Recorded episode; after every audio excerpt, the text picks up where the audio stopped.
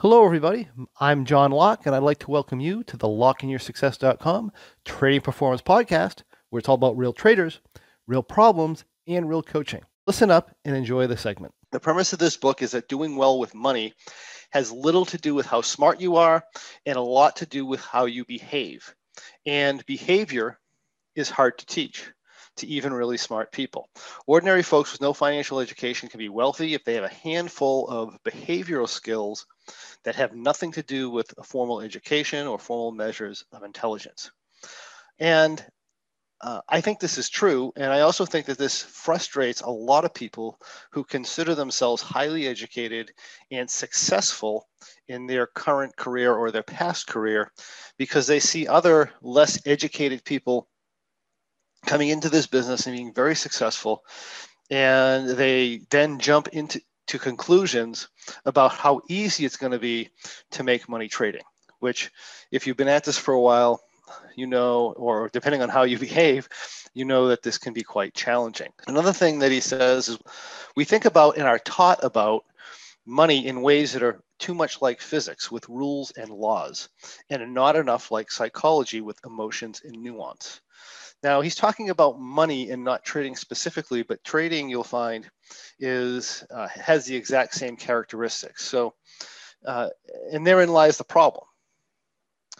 Okay, with many inspiring traders, they're looking for rules and laws, rules and laws about how the market works, rules and laws about uh, how implied volatility works. And then they're also looking for trading rules uh, about how to consistently take advantage of the rules and laws that the markets are following, while missing the point that the market is not following rules and laws. The market's created through emotional behaviors.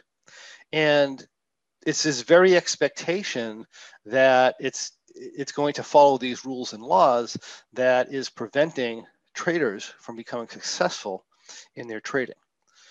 So if we go to the next slide here, it says engineers can determine the cause of bridge collapse because there's agreement that if a certain amount of force is applied to a certain area, that things are going to break, right? The bridge isn't going to work.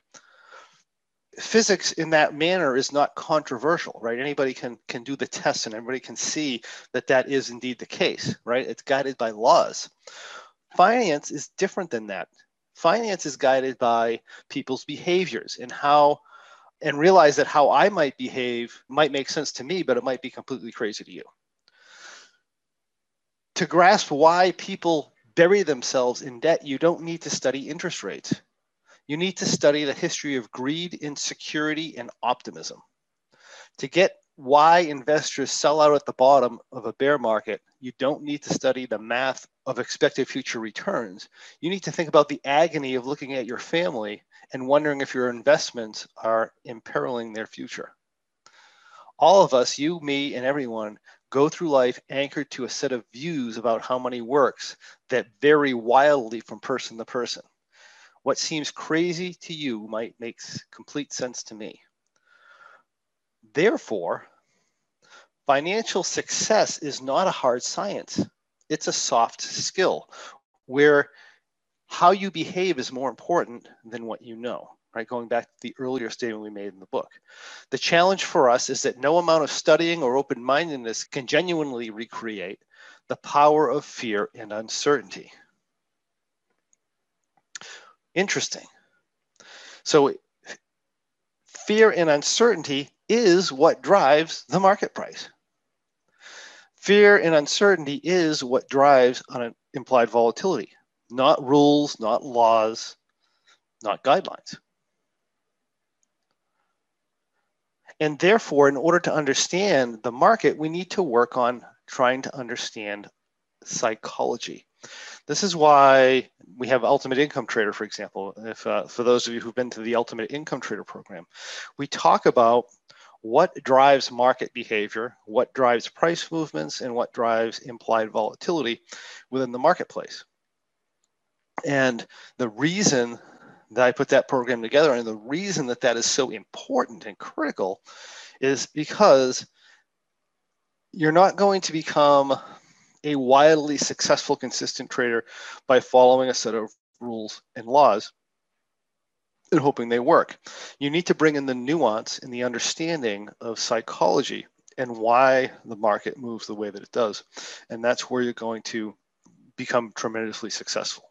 And that is what I have for you today. If you have any questions or comments or anything else you'd like to see in the next Trading Performance podcast, please list that in the comments and I'll personally answer your questions and comments for you.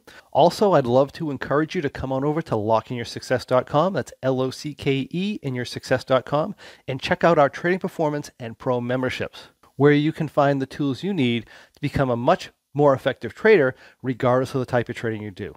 Thank you for joining me. I look forward to seeing you on the next Trading Performance podcast.